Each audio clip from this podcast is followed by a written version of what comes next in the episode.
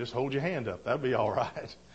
But we simply say it this way I'm a child of God. I have in my hand the powerful Word of God. Can change lives, heal broken hearts, save man's soul. Here's our prayer Lord Jesus, today, speak to me. In Jesus' name. Amen. Now, the seat can't endure more than what you can endure. So reach over there and hug your neighbor, kind of wake them up, shake them up a little bit, let them know they're loved in the Lord. Would you do that?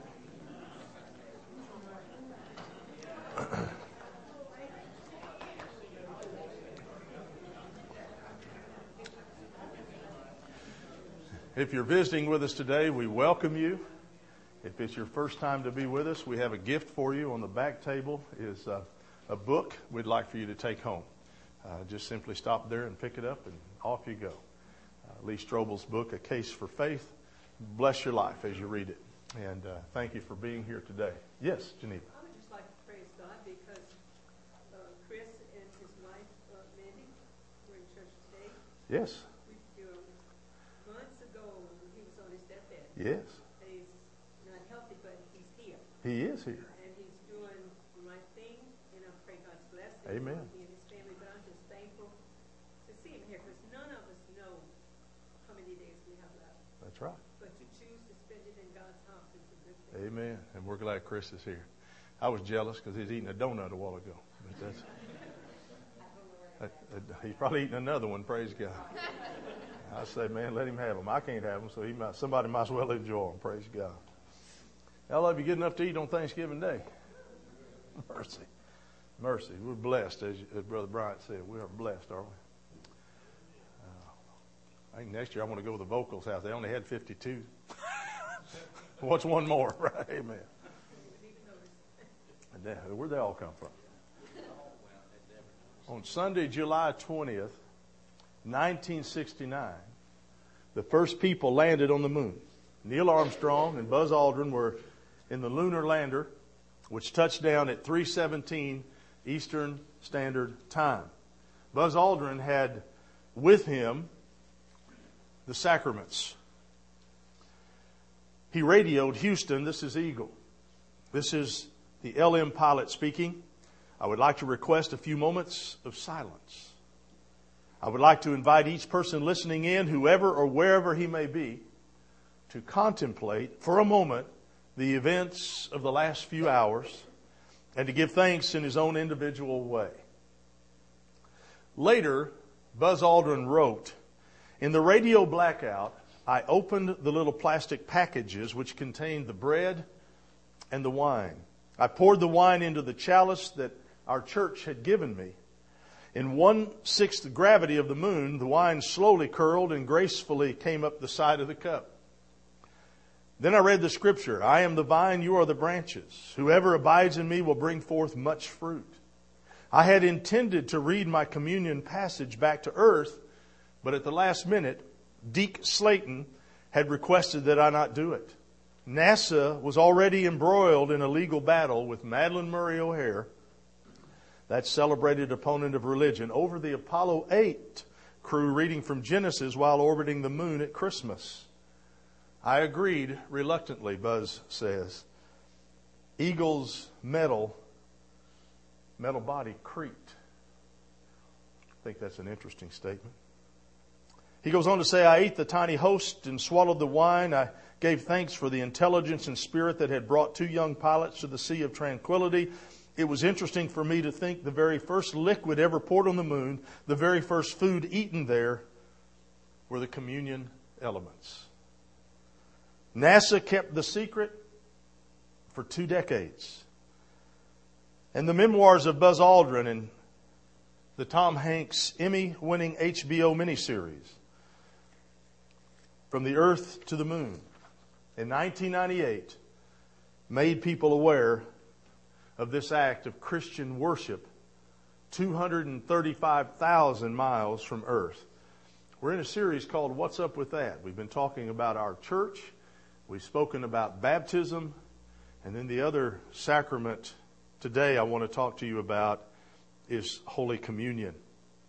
And we're going to celebrate together the communion service in just a little while. But today I want us to learn what it is. Communion is such a powerful part of our Christian formation. It's a thing that just keeps happening. Baptism is important, but it's a once for all happening. It, it only happens one time in your life. Communion, however, goes on and on and on, happening over and over again. I'm sure there was great excitement in the first church, the birthday of that church, when 3,000 people were baptized. Then everyday life began. Meetings for worship, breaking bread together every day, the Bible teaches us in Acts 2. Baptism into Christ made those new believers new creations in Christ, but breaking bread together made them one church, His body. So the risk that's being taken with communion in a church like ours, where we take it weekly, is that risk of repetition. Now, repetition, on one hand, can be a good thing, but it can also be a dangerous thing if we keep doing the same thing over and over, hoping to get a different result. Usually doesn't happen that way, does it?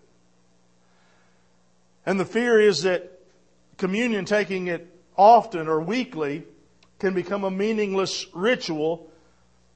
But on the plus side, it can also be a wonderful, healthy reminder of a good thing that happened for each of us. Repetition is the key to being physically fit. The older I get, the less healthy I am because I used to exercise when I was younger.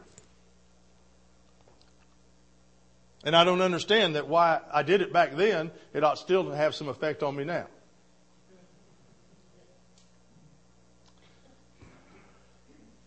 Lack of creates a problem. I had in my mind already predetermined that I was going to have lack of quantities of food at Thanksgiving. And as I found myself at the table the second time, prayerfully considering what I had decided to do, I lost. Repetition is important in learning a language, in, in developing a skill. So the wrong repetition can cause stagnation, but the right one can bring strength. I grew up in a church where communion was offered every week. For those who grew up, say, in a Catholic setting, the communion was a very important part of that Mass.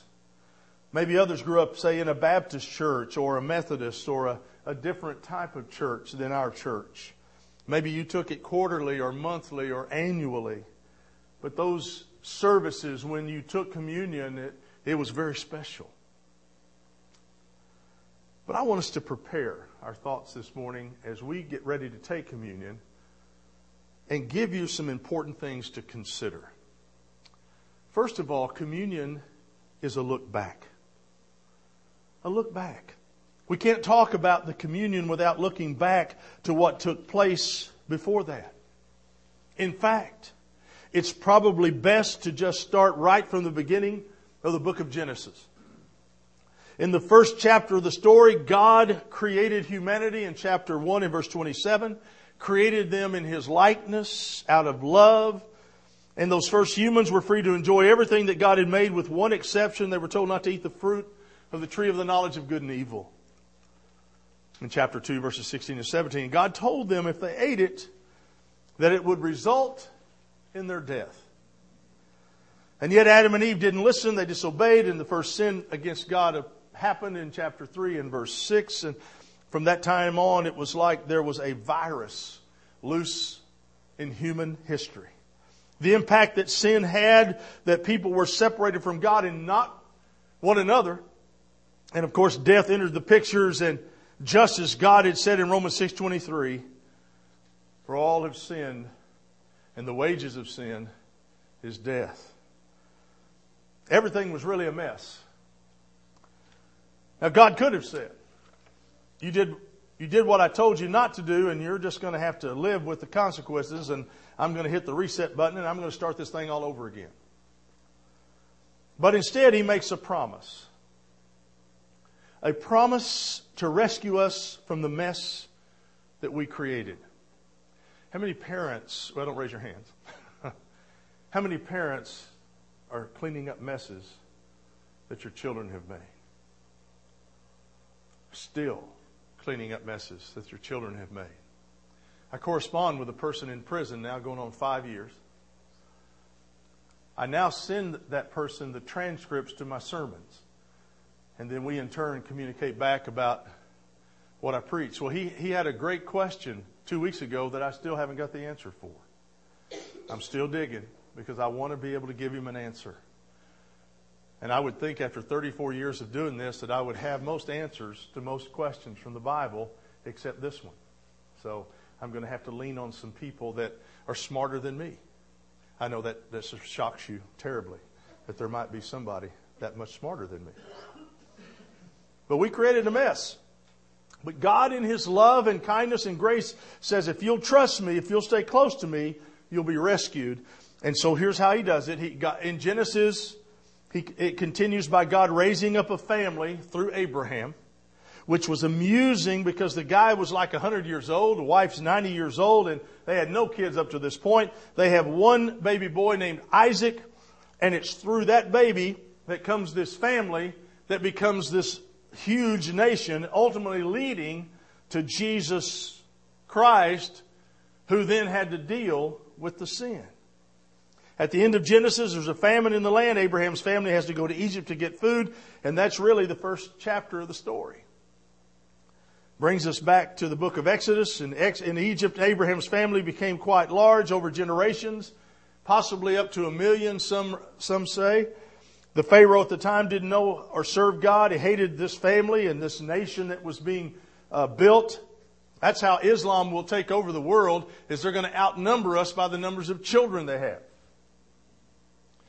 So, go have kids. Christians, let's outnumber them. Eh, or not. Or not. But if you'll look where Islam is strong, it's because they're having ch- children. You ought to see how many of them are in America now. Just in the last five to ten years. And they're being taught Islam. We need to teach our children about Jesus while there's still a chance. While there's still a chance. So Pharaoh hated this family. In fact, he enslaved them. He killed the children. He, God raises up then Moses to go to Pharaoh and tell him to let his people go. Mo, Moses repeatedly tells Pharaoh, but he doesn't listen. Eventually, God sends plagues on the nation, systematically dismantling each deity the nation of Egypt worshiped, culminating with that last plague where God had Moses tell Pharaoh, if you don't let my people go, I'm going to send death into every household and every firstborn child would die. Unless those households in faith get a lamb without blemish or defect, slaughter it, take the blood and smear it on the doorposts of the home, those homes will be spared. And death will literally pass over them as death comes to those families who didn't have faith. And God's people were liberated from bondage in Egypt. There, folks, is the first picture of what we do every week at this table. So every year, this Passover meal in Exodus 12 was celebrated and is still celebrated today by many Jewish people. It's a foreshadowing of Jesus. I can remember a professor in college saying that the Old Testament can be summed up in three words Jesus is coming. That's what the Old Testament says to us. All the way through the Old Testament is really chapter 2 of the story conversations, prophecies, stories about how the sin problem did not get better. People were waiting. Fast forward now to Jesus.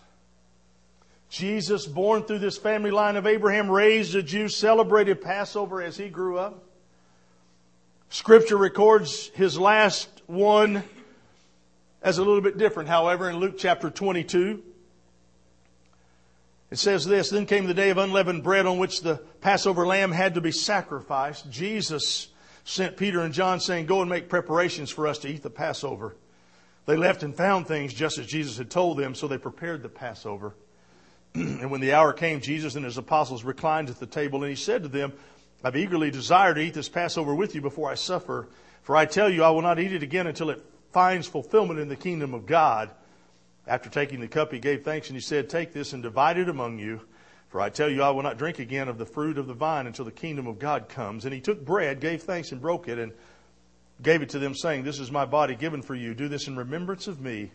And in the same way, after the supper, he took the cup, saying, This cup is the new covenant in my blood, which is poured out for you.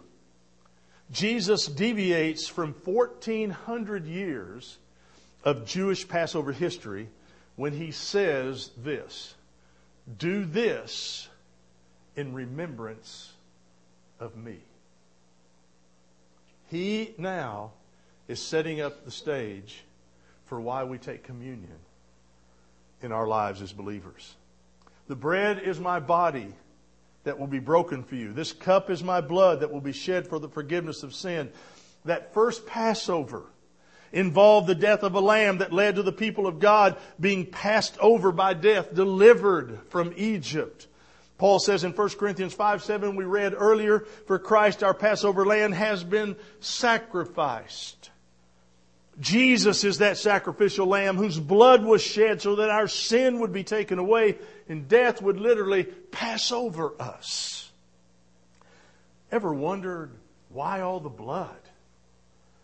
Why is the blood so often spoke of when it comes to sin and salvation? It's because God wants us to be reminded that our sin issue is really a death issue. Without blood, you have no life. And if your blood is not working right, John is living testimony, you've got a problem. But when the doctors pinpointed the problem and took the spleen out, his blood started working right. His health restored. Hallelujah. But you got to have the blood. And it's got to be working right. Because without it, it doesn't work right. It just reminds us about death. But I'm not sure we have that same kind of reaction to blood these days. A lot of people just pass out when they see it. Uh, I'm a diabetic, so I take shots of insulin, and I forget. I'll be out in public, and I'll just roll up my sleeve and throw my syringe in my arm and shoot myself. And I'll see people; they're starting to, you know, wash out. I had one person, he said, "I could never do that." I said, "You could if you needed to." Trust me. But now I try to be a little more discreet. But now I don't just look at it and go, "Hey, look here." no. But it's really serious. This blood issue is really serious. We, and we definitely don't associate blood most of the time with death. If you've ever seen somebody get really injured or, heaven forbid, lose their life, we know that blood is supported inside the body, not outside. The body needs it for life. So, so to break the animal's body and to spill its blood is to put it to death. Some find that offensive. We have men not at church this morning out hunting Bambi right now trying to kill that lamb, kill that, uh, that deer. That poor innocent deer that just looks at you. Some of them are pretty smart though. They'll get there and they'll look at you and then they hide and you never see them again. Boy, there's guys sitting on the side of trees in the snow. On a tree stand that's not bigger, not big enough for their bottom, but boy, they're hanging up there. They're strapped in. Legs are going to sleep and they can't come down, but it's awesome. I bet it's a great video moment when they climb out of that tree. And it's really okay if you find blood offensive. It really is. Not it's not supposed to be something that we're really okay with. But God gives us a glimpse of his reaction to sin because when you see blood, you see a source of pain. Nine times out of ten, there's pain associated with that blood you see. And just because he loves us doesn't mean that God doesn't hate sin and what it does to us. Something has to be done. So in the Old Testament, God set up a substitute to pay for sin and death to reestablish our connection with God. The theological term is substitutionary atonement. And there are different ways to view that as to why God does this, but at the center is the fact that Jesus came to earth, lived a sinless life, died in our place, three days later rose from the dead, and was around for 40 days, then ascended back to the Father so that people understood that God kept his promise. Jesus conquered Satan, death, and sin, and reconciled us back to the Father. So communion is the first look. And just like the Jews who celebrated Passover, it changed the course of their lives, set them free, led them out of despair and drudgery. It was a celebration of God's faithfulness to His people. Communion, as they look back at God's faithfulness to me and to you, we look back at our lives, see the blessings of God, and we need to remember it. We're free from the power of sin, delivered from the situations that sin creates. Maybe there are some marker events in your life that you can remember that God's delivered you from. So it's a look back. Secondly, communion is a look around. The early church began meeting together in homes and to commemorate the Last Supper after the resurrection. Christians have been celebrating the Lord's Supper for nearly 2,000 years. Why do they take communion? Well, for the first and the foremost reason, Jesus said to do it.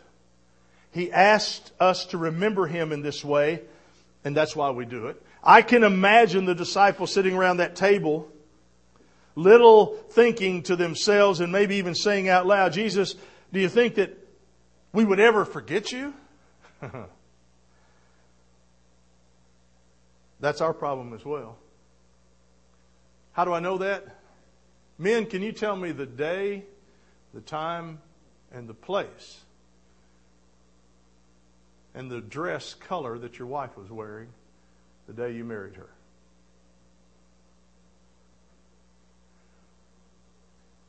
Those of you that are believers, that are Christians, can you tell me the date, time, and the place, and who did the baptism in your life? He's going from preaching to meddling down here, Mabel. Yeah. So, I mean, we need to remember, don't we? All of you remember birthdays? All of you remember the, the, the anniversaries? better. That's why I married a girl that was born on Valentine's Day. the whole world reminds me, thank God. no. How could I forget? Bought her a cup one year. Said, born to be my sweetheart. Put it in the dishwasher and washed it right off.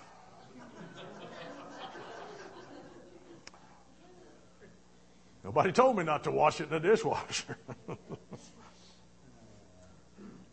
Jesus helps us remember. In 1 Corinthians, we get not only an account of the Last Supper, but also a picture of how the early church took communion. And not all of it's a glowing review. In the early church, some were getting drunk at the communion. Some people weren't getting a chance to eat at all because it was usually in homes, accompanied by a meal. So Paul writes, he reminds them that they're one body. They're supposed to have unity, not arguing, not bickering, not neglecting ministry.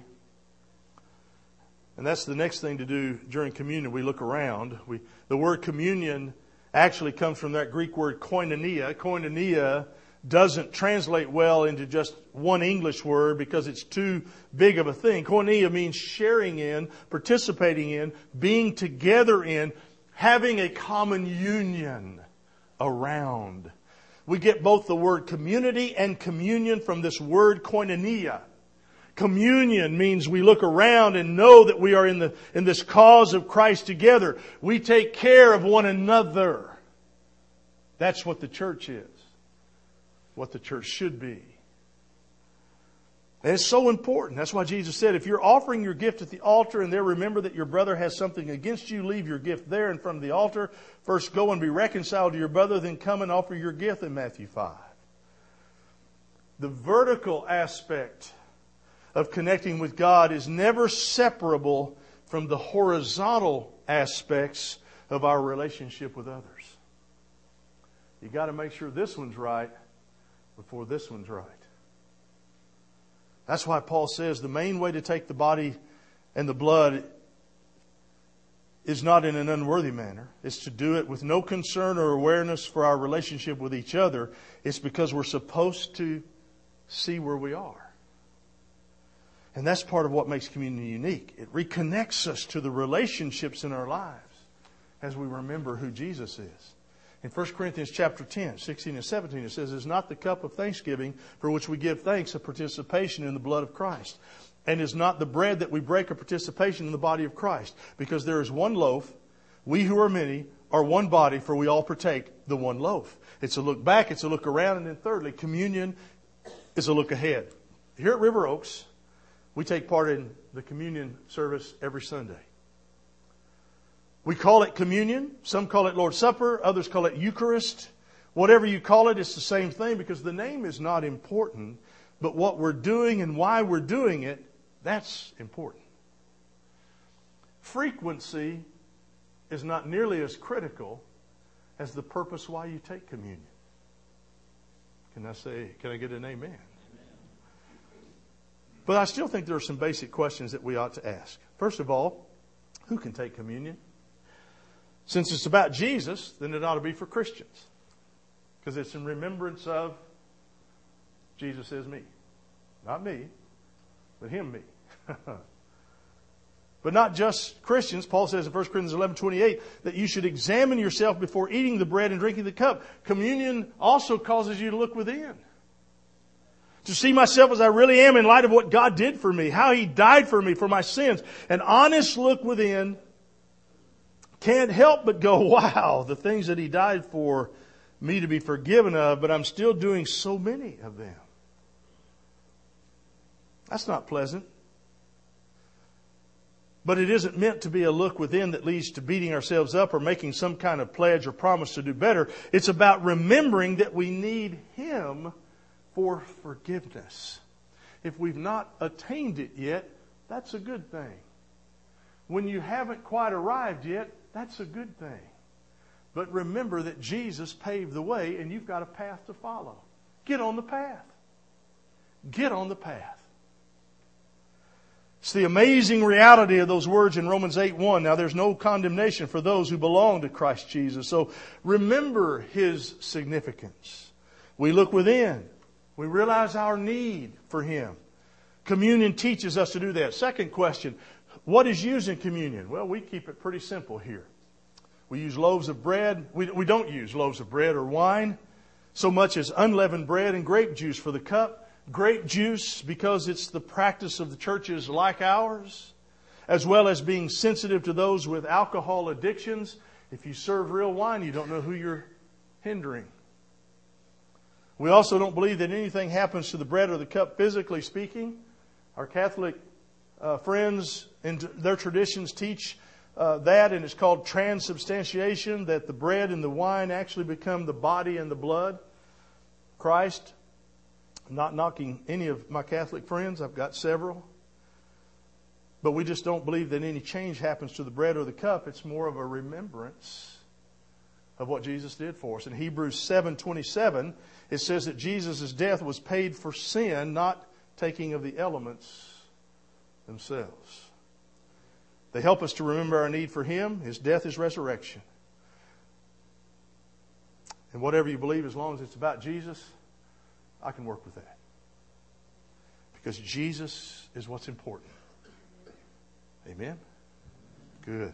Another question How do we do communion? Well, here at River Oaks, we encourage you, as the emblems are normally passed, to take a piece of the bread and take it in a cup and drink it and pass it right along. This morning we're going to do it a little bit different. And when you do that, I want you to take a moment and think about what's going on as you take that bread and as you take that cup. And it's a memorial to Jesus. It's a time to remember Jesus.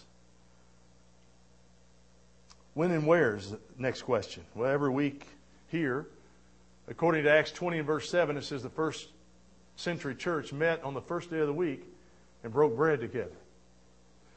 And as history teaches, those meetings were in homes and it was usually around a meal. That's the kind of meeting I like to go to. Amen. At least we're going to eat. But they would stop somewhere in that meal sharing and take communion.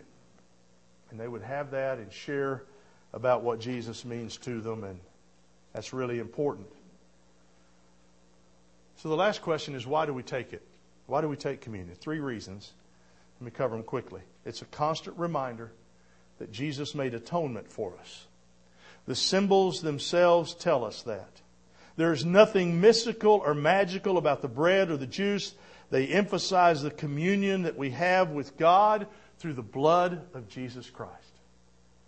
Ephesians 2 and verse 13 says, But now in Christ Jesus, you who once were far away have been brought near through the blood of Jesus Christ. Isn't that awesome? The bread, of course, symbolizing his body broken and the juice, his blood that was shed and the life that was taken. Second reason is as a place of thanksgiving.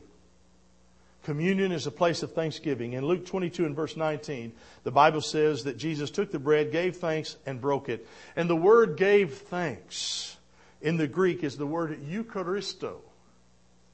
Eucharisto.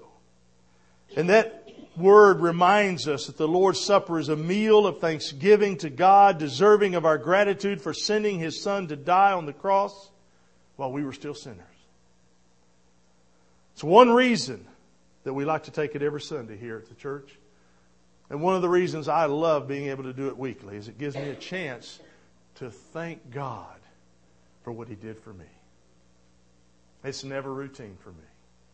And I hope it's never for you. So it's a constant reminder, it's a place of thanksgiving. And then thirdly, it's a unifying time with fellow believers.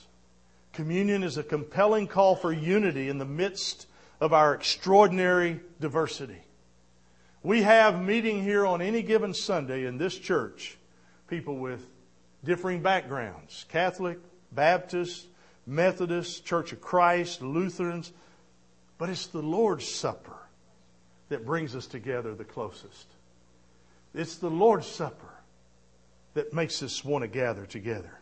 Communion is not only looking back, looking around, and looking within, it's also looking ahead and remembering our future. In 1 Corinthians 11, 26, Paul says, Whenever you eat this bread and drink this cup, you proclaim the Lord's death until he comes. Communion is an act of faith and hope in the one who says that this life is not the be all and all of our existence. That what happens to us in this life is not the way to gauge the meaning of our lives. For those of us who might be insignificant pain today, emotional pain, physical pain, financial, relational pain. Communion is looking ahead. It's an act of faith that says this is not the end. There's still yet some to come. A day is coming when, as the apostle John wrote in Revelation 21, the dwelling of God is with men and he will live with them. They will be his people and God himself will be with them and be their God. He will wipe away every tear from their eyes. There will be no more death or mourning or crying or pain for the old order of things has passed away. It's yet to come. And communion is our time to look forward, to look ahead. Nobody knows when that day, when that moment's going to come. Nobody knows. And if somebody can tell you, run from them because they're lying. They know more than Jesus. Communion is that act of worship. Helps us look ahead and say, I believe in that future and my hope is in Jesus. And I want to make that future a reality. So here's the challenge for us this morning. Preachers who do weddings have different parts of those wedding ceremonies that they like the most. I read about one recently who his favorite time was when the couple exchanged the rings. And in every ceremony, he would say this phrase Whether together or apart for a moment, let these rings be a reminder of the promises and the vows that you're making to one another today. That's a great way to say that. I may steal that. But God doesn't need reminded of His promise. We, however, need to constantly be reminded of what He's done for us and how we're connected to Him. So when we get married, we wear a ring, but as Christ's followers, we meet around this table and we remember and we remember. So we look back and remember how God has sent His Son to die for us while we were still sinners. We look around and remember the community of people that God gave us. We look within and examine ourselves before God, and we look ahead and remember that there will be a day when there will be no more crying, no more death, no more pain. When Jesus said, Do this in remembrance of me. The worship team's going to come, and they're going to lead us they're going to play, actually, a song.